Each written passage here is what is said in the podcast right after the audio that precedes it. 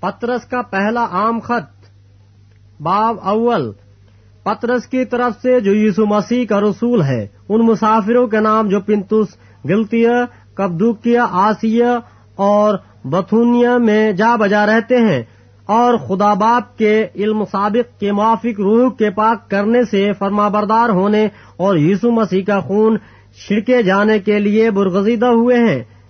فضل اور اطمینان تمہیں زیادہ حاصل ہوتا رہے۔ ہمارے خدا بند یسو مسیح کے خدا اور باپ کی حمد ہو، جس نے یسو مسیح کے مردوں میں سے جی اٹھنے کے باعث اپنی بڑی رحمت سے ہمیں زندہ امید کے لیے نئے سرے سے پیدا کیا، تاکہ ایک غیر فانی اور بے داغ اور لازوال میراث کو حاصل کریں۔ وہ تمہارے واسطے جو خدا کے قدرت سے، ایمان کے وسیلے سے اس نجات کے لیے جو آخری وقت میں ظاہر ہونے کو تیار ہے، حفاظت کیے جاتے ہو۔ آسمان پر محفوظ ہے۔ اس کے سبب سے تم خوشی مناتے ہو۔ اگرچہ اب چند روز کے بعد ضرورت کی وجہ سے طرح طرح کی آزمائشوں کے سبب سے غمزدہ ہو۔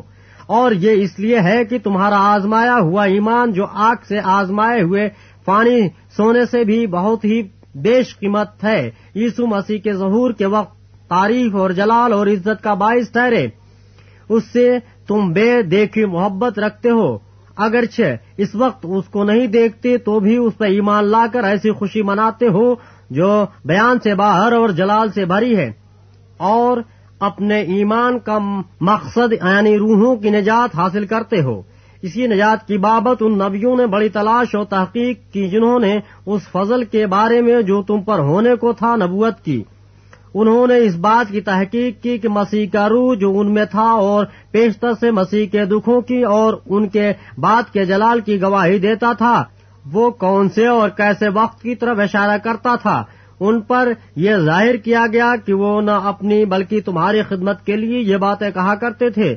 جن کی خبر اب تم کو ان کی معرفت ملی، جنہوں نے روح القدس کے وسیلے سے جو آسمان پر سے بھیجا گیا تم کو خوشخبری دی اور فرشتے بھی ان باتوں پر غور سے نظر کرنے کے مشتاق ہیں۔ اس واسطے اپنی عقل کی کمر باندھ کر اور ہوشیار ہو کر اس فضل کی کامل امید رکھو جو یسو مسیح کے ظہور کے وقت تم پر ہونے والا ہے۔ اور فرما بردار فرزند ہو کر اپنی جہالت کے زمانے کی پرانی خواہشوں کے تابع نہ بنو، بلکہ جس طرح تمہارا بلانے والا پاک ہے، اسی طرح تم بھی اپنے سارے چال چلن میں پاک بنو، کیونکہ لکھا ہے کہ پاک ہو، اس لیے کہ میں پاک ہوں، اور جبکہ تم باپ کہہ کر اس سے دعا کرتے ہو، جو ہر ایک کے کام کے موافق بغیر طرفداری کے انصاف کرتا ہے، تو اپنی مسافرت کا زمانہ خوف کے ساتھ گزارو۔ کیونکہ تم جانتے ہو کہ تمہارا نکما چال چلن جو باپ دادا سے چلا آتا ہے، اس سے تمہارے خلاصی، فانی چیزوں یعنی سونے چاندی کے ذریعے سے نہیں ہوئی، بلکہ ایک بے عیب اور بے داغ برے یعنی مسیح کے بیش قیمت خون سے۔ اس کا علم تو بنا عالم سے پیشتر سے تھا، مگر ظہور اخیر زمانے میں تمہاری خاطر ہوا کہ اس کے وسیلے سے خدا پر ایمان لائے ہو، جس نے اس کو مردوں میں سے جلایا اور جلال بخشا تاکہ تمہارا ایمان اور امید خدا پر ہو۔ چونکہ تم نے حق کی تابے داری سے اپنے دلوں کو پاک کیا ہے، جس سے بھائیوں کی بے محبت پیدا ہوئی۔ اس لیے دل و جان سے آپس میں بہت محبت رکھو، کیونکہ تم فانی تخم سے نہیں، بلکہ غیر فانی سے خدا کے کلام کے وسیلے سے جو زندہ اور قائم ہے، نئے سرے سے پیدا ہوئے ہو۔ چنانچہ، ہر بشر گھاس کی مانند ہے، اور اس کی ساری شان و شوکت گھاس کے پھول کی مانند۔ گھاس تو سوکھ جاتی ہے اور پھول گر جاتا ہے، لیکن خدا بند کا کلام اب تک قائم رہے گا۔ یہ وہی خوشخبری کا کلام ہے جو تمہیں سنایا گیا تھا۔ باب دوم۔ پس ہر طرح کی بدخواہی اور سارے فریب اور ریاکاری اور حسد اور ہر طرح کی بدگوئی کو دور کر کے نوزاد بچے کی مانند خالص روحانی دودھ کے مشتاق رہو تاکہ اس کے ذریعے سے نجات حاصل کرنے کے لیے بڑھتے جاؤ۔ اگر تم نے خدا بند کے مہربان ہونے کا مزہ چکھا ہے، اس کے یعنی آدمیوں کے رد کیے ہوئے پر خدا کے چنے ہوئے اور قیمتی زندہ پتھر کے پاس آ کر تم بھی زندہ پتھروں کی طرح روحانی گھر بنتے جاتے ہو تاکہ کاہنوں کا مقدس فرقہ بن کر ایسی روحانی قربانیاں چڑھاؤ جو یسو مسیح کے وسیلے سے خدا کے نزدیک مقبول ہوتی ہے۔ چنانچہ کتاب مقدس میں آیا ہے کہ دیکھو، میں سیون میں کونے کے سرے کا چنا ہوا اور قیمتی پتھر رکھتا ہوں، جو اس پر ایمان لائے گا، ہرگز شرمندہ نہ ہوگا۔ بس تم ایمان لانے والوں کے لیے تو وہ قیمتی ہے، مگر ایمان نہ لانے والوں کے لیے جس پتھر کو میماروں نے رد کیا، وہی کونے کے سرے کا پتھر ہو گیا اور ٹھیس لگنے کا پتھر اور ٹھوکر کھانے کی چٹان ہوا، کیونکہ وہ نافرمان ہو کر کلام سے ٹھوکر کھاتے ہیں اور اسی کے لیے مقرر بھی ہوئے تھے۔ لیکن تم ایک برغزیدہ نسل، شاہی کاہنوں کا فرقہ، مقدس قوم اور ایسی امت ہو جو خدا کی خاص ملکیت ہے، تاکہ اس کی خوبیاں ظاہر کرو، جس نے تمہیں تاریکی سے اپنی عجیب روشنی میں بلایا ہے۔ پہلے تم کوئی امت نہ تھے، مگر اب خدا کی امت ہو۔ تم پر رحمت نہ ہوئی تھی، مگر اب تم پر رحمت ہوئی۔ اے پیارو، میں تمہاری منت کرتا ہوں کہ تم اپنے آپ کو پردیسی اور مسافر جان کر ان جسمانی خواہشوں سے پرہیز کرو جو روح سے لڑائی رکھتی ہیں۔ اور غیر قوموں میں اپنا چال چلن نیک رکھو، تاکہ جن باتوں میں وہ تمہیں بدکار جان کر تمہاری بدگوئی کرتے ہیں، تمہارے نیک کاموں کو دیکھ کر انہی کے سبب سے ملاحظہ کے دن خدا کی تمجید کریں۔ خدا بند کی خاطر انسان کے ہر ایک انتظام کے تابع رہو۔ بادشاہ کے اس لیے کہ وہ سب سے بزرگ ہے اور حاکموں کے اس لیے کہ وہ بدکاروں کی سزا اور نیکوکاروں کی تعریف کے لیے اس کے بھیجے ہوئے ہیں۔ کیونکہ خدا کی یہ مرضی ہے کہ تم نیکی کر کے نادان آدمیوں کی جہالت کی باتوں کو بند کر دو اور اپنے آپ کو آزاد جانو، مگر اس آزادی کو بدی کا پردہ نہ بناؤ، بلکہ اپنے آپ کو خدا کے بندے جانو۔ سب کی عزت کرو، برادری سے محبت رکھو، خدا سے ڈرو، بادشاہ کی عزت کرو۔ اے نو کرو بڑے خوف سے اپنے مالکوں کے تابع رہو۔ نہ صرف نیکوں اور حلیموں ہی کے، بلکہ بدمزاجوں کے بھی۔ کیونکہ اگر کوئی خدا کے خیال سے بے انصافی کے باعث دکھ اٹھا کر تکلیفوں کی برداشت کرے، تو یہ پسندیدہ ہے۔ اس لیے کہ اگر تم نے گناہ کر کے مکے کھائے اور صبر کیا تو کون سا فخر ہے؟ ہاں اگر نیکی کر کے دکھ پاتے اور صبر کرتے ہو تو یہ خدا کے نزدیک پسندیدہ ہے۔ اور تم اسی کے لیے بلائے گئے ہو، کیونکہ مسیح بھی تمہارے واسطے دکھ اٹھا کر تمہیں ایک نمونہ دے گیا ہے تاکہ اس کے نقش قدم پر چلو۔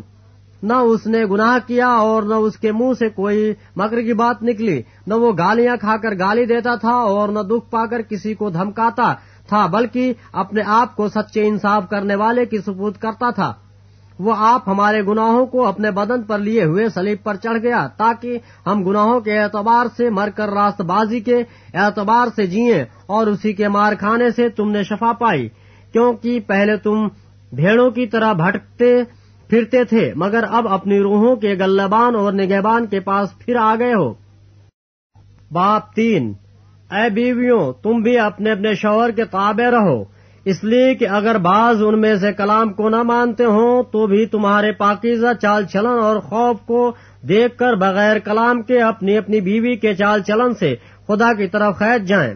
اور تمہارا سنگار ظاہری نہ ہو یعنی سر گوندھنا اور سونے کے زیور اور طرح طرح کے کپڑے پہننا، بلکہ تمہاری باطنی اور پوشیدہ انسانیت، حلم اور مزاج کی غربت کی غیر فانی آرائش سے آراستہ رہے، کیونکہ خدا کے نزدیک اس کی بڑی قدر ہے۔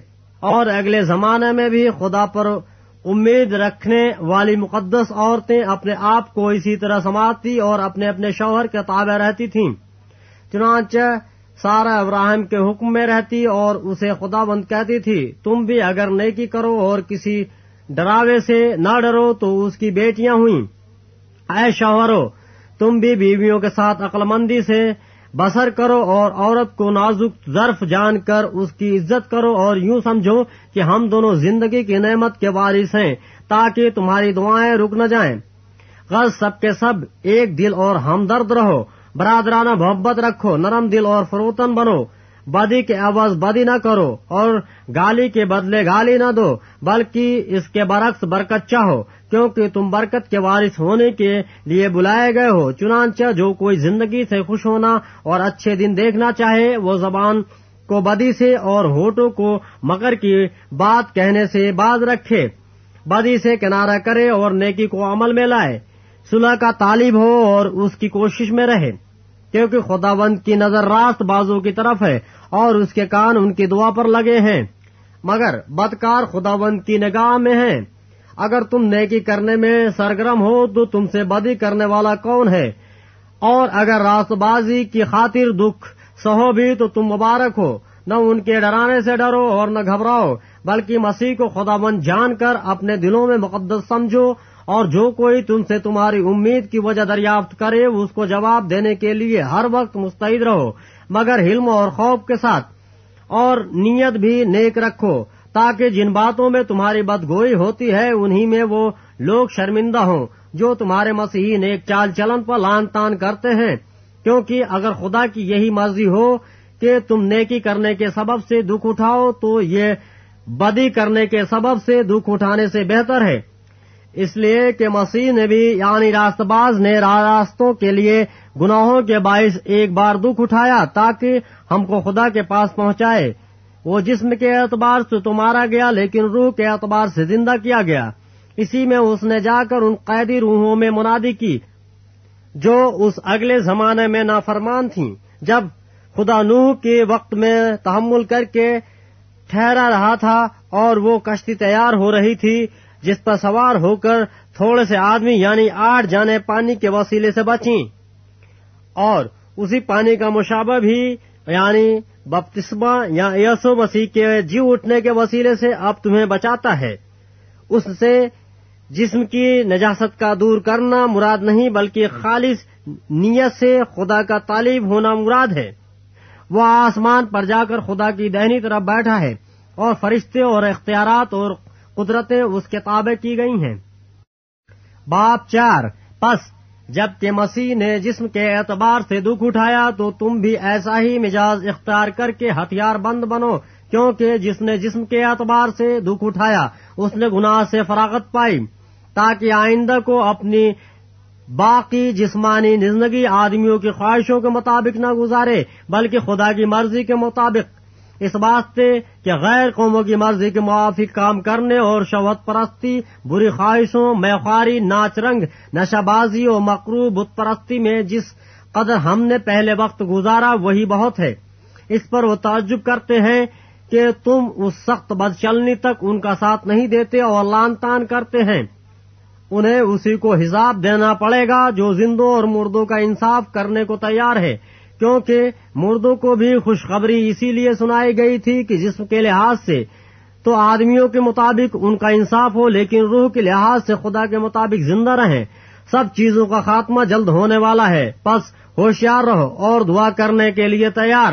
سب سے بڑھ کر یہ ہے کہ آپس میں بڑی محبت رکھو، کیونکہ محبت بہت سے گناہوں پر پردہ ڈال دیتی ہے۔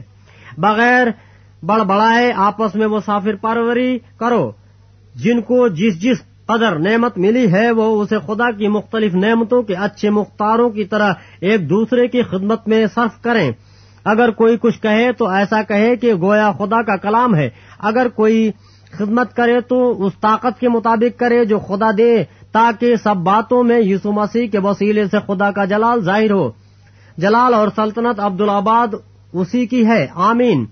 اے پیارو جو مصیبت کی آگ تمہاری آزمائش کے لیے تم میں بھڑکی ہے یہ سمجھ کر اس سے تعجب نہ کرو کہ یہ ایک انوکھی بات ہم پر واقع ہوئی ہے، بلکہ مسیح کے دکھوں میں جو جو شریک ہو خوشی کرو تاکہ اس کے جلال کے ظہور کے وقت بھی نہایت خوش و خرم ہو۔ اگر مسیح کے نام کے سبب سے تمہیں ملامت کی جاتی ہے تو تم مبارک ہو، کیونکہ جلال کا روح یعنی خدا کا روح تم پر سایہ کرتا ہے۔